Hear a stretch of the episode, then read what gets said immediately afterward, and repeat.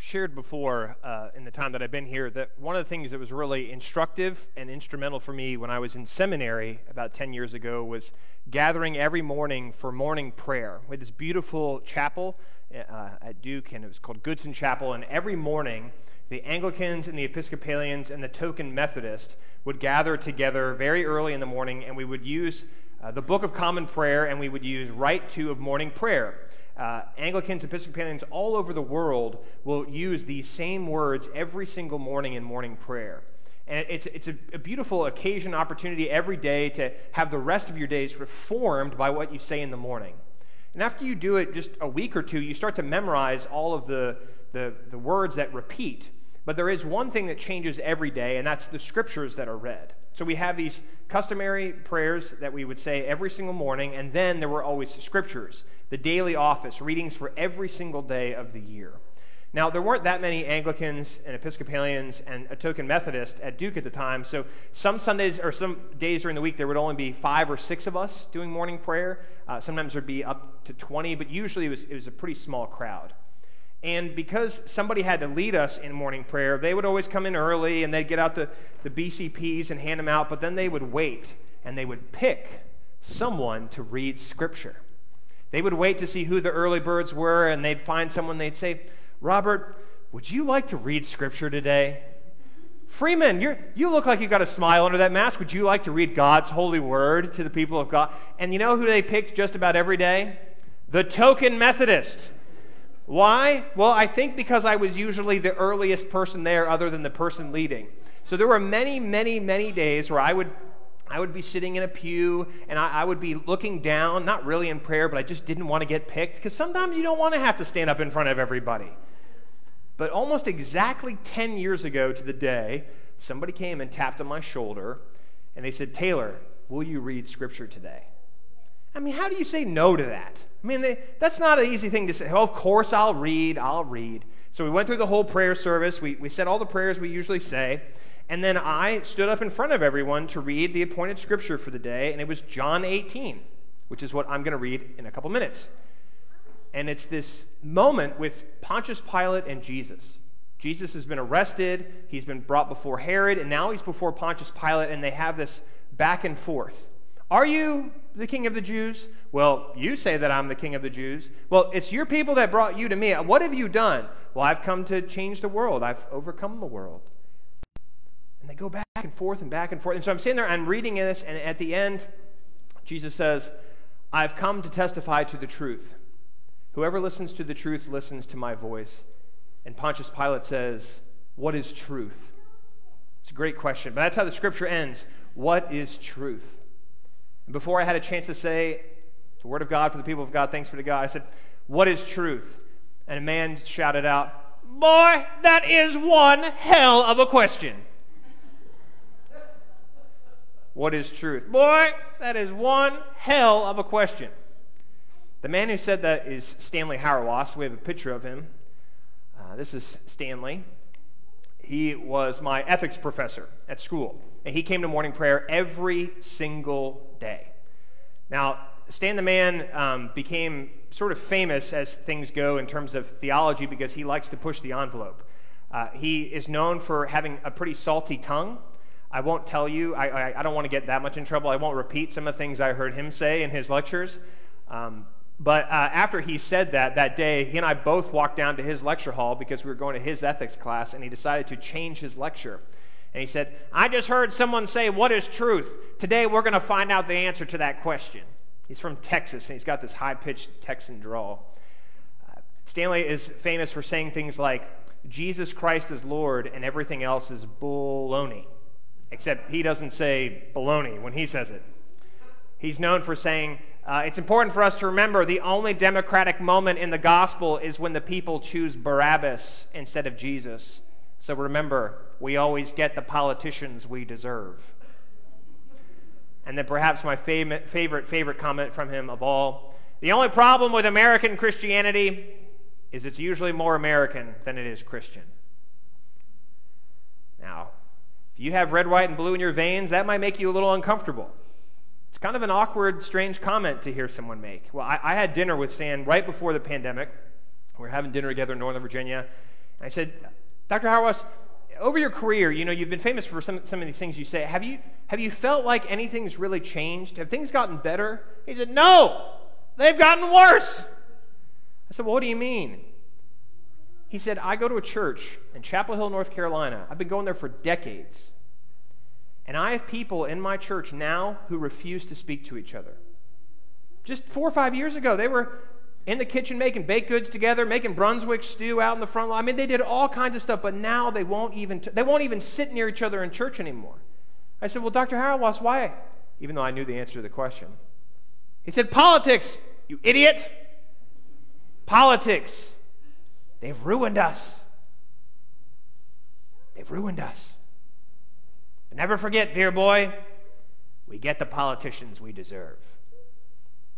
So, our scripture reading today is the scripture reading I read that day all those years ago. It's John 18, verses 33 through 38. Then Pontius Pilate entered the headquarters again. He summoned Jesus and he asked him, Are you the king of the Jews? Jesus answered, Do you ask this on your own, or did others tell you about me? Pilate replied, I'm not a Jew, am I? Your own nation. And the chief priest handed you over to me. What have you done? Jesus answered, My kingdom is not from this world.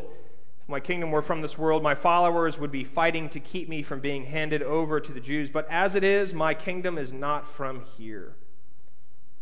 Pilate asked him, So you are a king? Jesus answered, You say that I am a king. For this I was born, and for this I came into the world, to testify to the truth. Everyone who belongs to the truth listens to my voice. And Pilate asked him, What is truth? Boy, that's one hell of a question. Would you please pray with me? May the words of my mouth and the meditations of all of our hearts be acceptable in thy sight, O Lord, our rock and our redeemer. Amen. Now, I don't know if any of you remember this, but it was just a few years ago that there was a very, very contentious presidential election. I, I'm sure you all don't know what I'm talking about. There was someone named Hillary Clinton and someone named Donald Trump, and they both really wanted to be president. Now, more money was spent on that presidential election than any other election in history until the last one. Families were divided in a way that they'd never been before, or so said the talking heads on television every night. I myself, at the time, tried to bring a semblance of fidelity to this strange political season by having a prayer service at the church that I was serving. I wanted to, to have people understand that we, we have more in common as Christians than our political proclivities would tell us. So I planned to break bread with all who gathered together so that no matter what happened with the election, we would remember that we belong to the kingdom of God and that we together are disciples of the King of Kings. So the night of the prayer service, I welcomed everyone that came. Welcome, welcome. Welcome to our church for this election, prayer, worship service. We're going to have communion. We're going to have scripture. It's going to be great. But before we begin, I'd like all the Republicans to sit on the right half of the sanctuary. I'd like all the Democrats to sit on the left half of the sanctuary. And if you're somewhere in the middle, there is a center aisle in which you can find a place to sit. Nobody thought it was funny. I thought it was hysterical. That's the problem with being a preacher sometimes. Apparently, the uh, presidential election was no laughing matter. So, when the day of the election arrived, I made my way to my voting location, which just happened to be the local Seventh day Adventist church. I pulled into the parking lot that morning and I witnessed red hats screaming at blue shirts and blue shirts screaming at red hats. Yard signs were adorning every single yard within eyeshot, and I can distinctly remember that every poll worker looked decisively dreadful. So I ascended the outdoor stairs into the church fellowship hall and I took my place in line. I waited patiently for my opportunity to fill out my little Scantron form. I saw slumped shoulders and furrowed brows and fidgeting fingers as if all of us just could not wait for this to be over. And then it was my turn. So I filled out my little form. I brought it over to a machine that promptly ate my vote. Ding! Congratulations, you are the 77th person to vote at this voting location. And I sighed. I was just so happy it was over. And then I looked up, because again, I was in a church fellowship hall, and, and on the back wall was a mural of Jesus. Now, it wasn't Jesus hanging from the cross, It wasn't Jesus praying in the Garden of Gethsemane, it was Jesus laughing his butt off. And I thought, how perfect. Here we are, thinking we're going to change the world. And how does Jesus respond? He laughs in our faces. The disciples betray, abandon, and they deny Jesus. He gets arrested in the Garden of Gethsemane. He is dragged before the high priests and the scribes. He stands accused before Pontius Pilate. Who are you? This political occupier intones. Now remember, when Jesus entered the city on the back of a donkey with a respectable crowd, Pontius Pilate was entering the city from the other side. Imagine tanks and soldiers and flags and, and banners. They both entered the same time, and now, a few days later, the two of them are sitting face to face. Are you the king of the Jews? Pilate asks, which is another way of asking, Are you a threat to my emperor's power? Well, do you really want to know? Or did other people tell you about me? Look, dude, why do you keep answering all my questions with questions? It's your own people who brought you here to me. So tell me, what did you do? My kingdom, Jesus says, is not from this world. If it were, my disciples would be storming the gates of your palace, and they would be doing everything in their power to take your power away. But as it stands, my kingdom, my kingdom is different. So then you are a king, Pilate asks. If you say so, but frankly, it doesn't really matter. This is why I was born. This is why I came into the world. I'm here to tell the truth. And whoever belongs to the truth listens to me. Pilate asks, What is truth? That's where the scripture ends today. This unanswered question that just sort of lingers and dangles in the air. But I think it's important for us to read and find out what happens next, because what happens next, I think, answers Pilate's question. It's right after this that Pilate goes out to the religious leaders again and he says, I find nothing wrong with this man.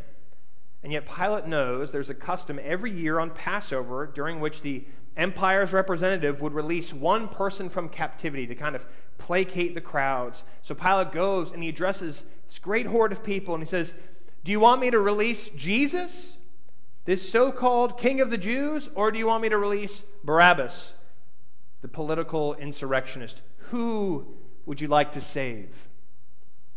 And everyone shouts, Jesus, Jesus, we want to save. No, of course they don't. They say, Give us Barabbas. Crucify Jesus. Pilate let the crowd choose who they will save.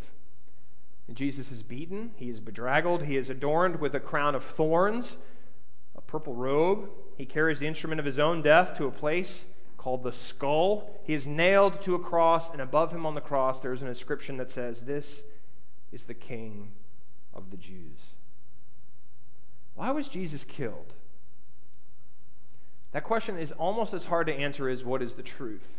I mean, you don't kill someone for asking you to be nice. And wasn't Jesus just trying to get us to all like each other a little bit more? If the gospel, if the ministry of the Lord is merely treat other people like you want to be treated, then why did he end up on a cross?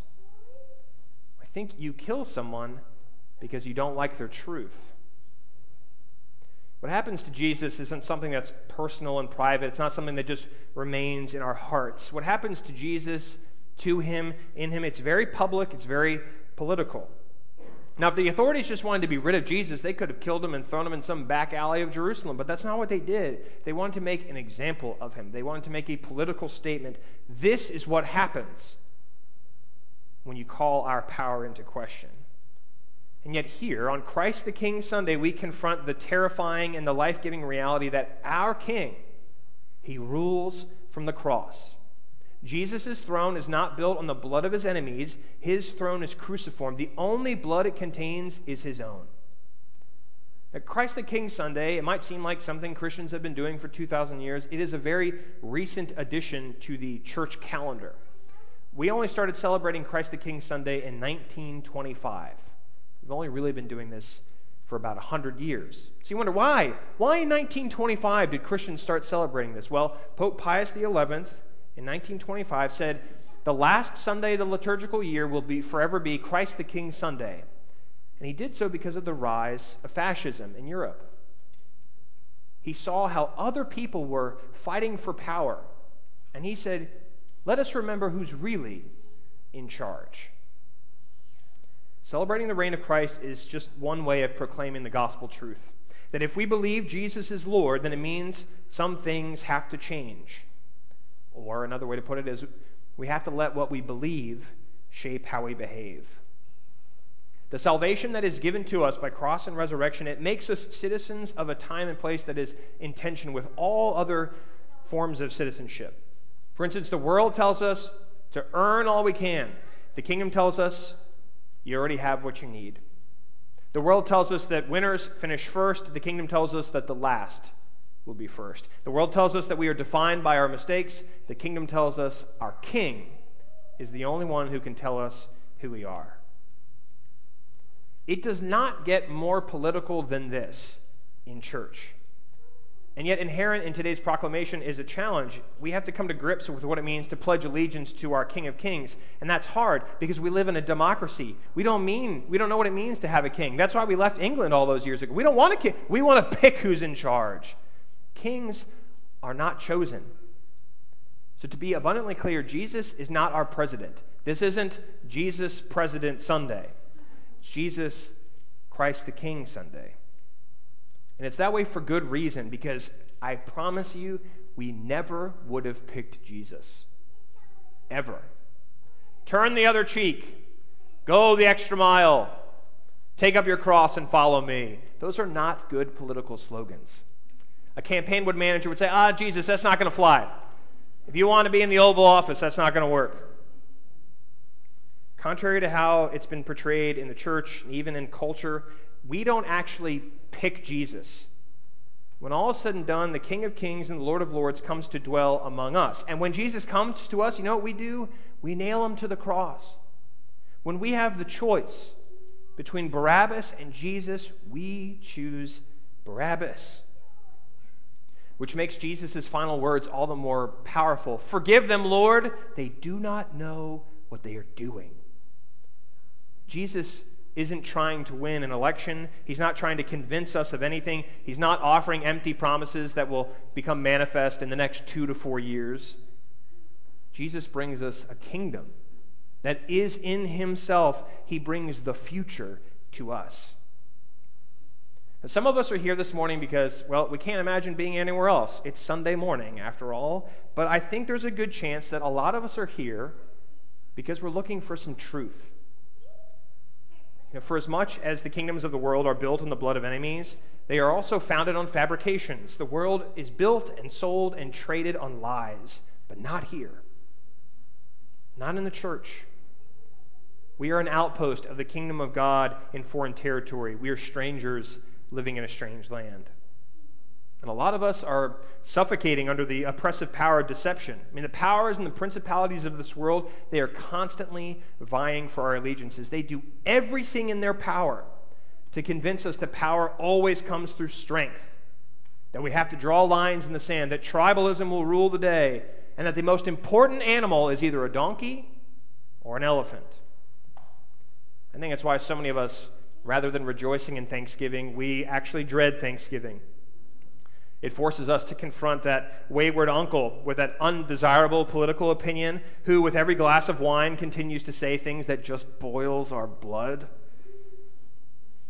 Hear me today when I say, the donkey and the elephant can't and they won't save us. They never will. They exist in large part to instill a sense of freedom that actually results in isolation. They attempt to rid us of our baptismal identities and try to tell us that our political identities are more important. They promise salvation that just results in more division. But here's the good news. And I mean the really, really good news. Our King, our King rules from the throne of the cross. He is the Lamb of God who comes to take away the sins of the world, even ours. That's why Jesus laughs at us. That's why Jesus laughs at us. Jesus laughs at our foolishness of thinking that we can save ourselves, that if we just pick the next right person, that everything will be perfect, that we can fix all the problems in the world. Well, you don't want to know? You want to know what's wrong with the world? Really, what's wrong with the world? We are. We are the problem. Jesus has come not just to save us, but to fix us. When the bonds forged by the names on our bumper stickers become more determinative than the bonds that are formed in baptism, then we have failed. We have fallen prey to believing that donkeys and elephants are more important than the lamb. We are Jesus people. We believe that telling the truth is what leads to a revolution of the heart. We believe Jesus is Lord, which means everything else is baloney. Jesus is the truth. And he also happens to be our King. Long live the King. I offer this to you in the name of the Father, the Son, and the Holy Spirit, one God now and forever. Amen.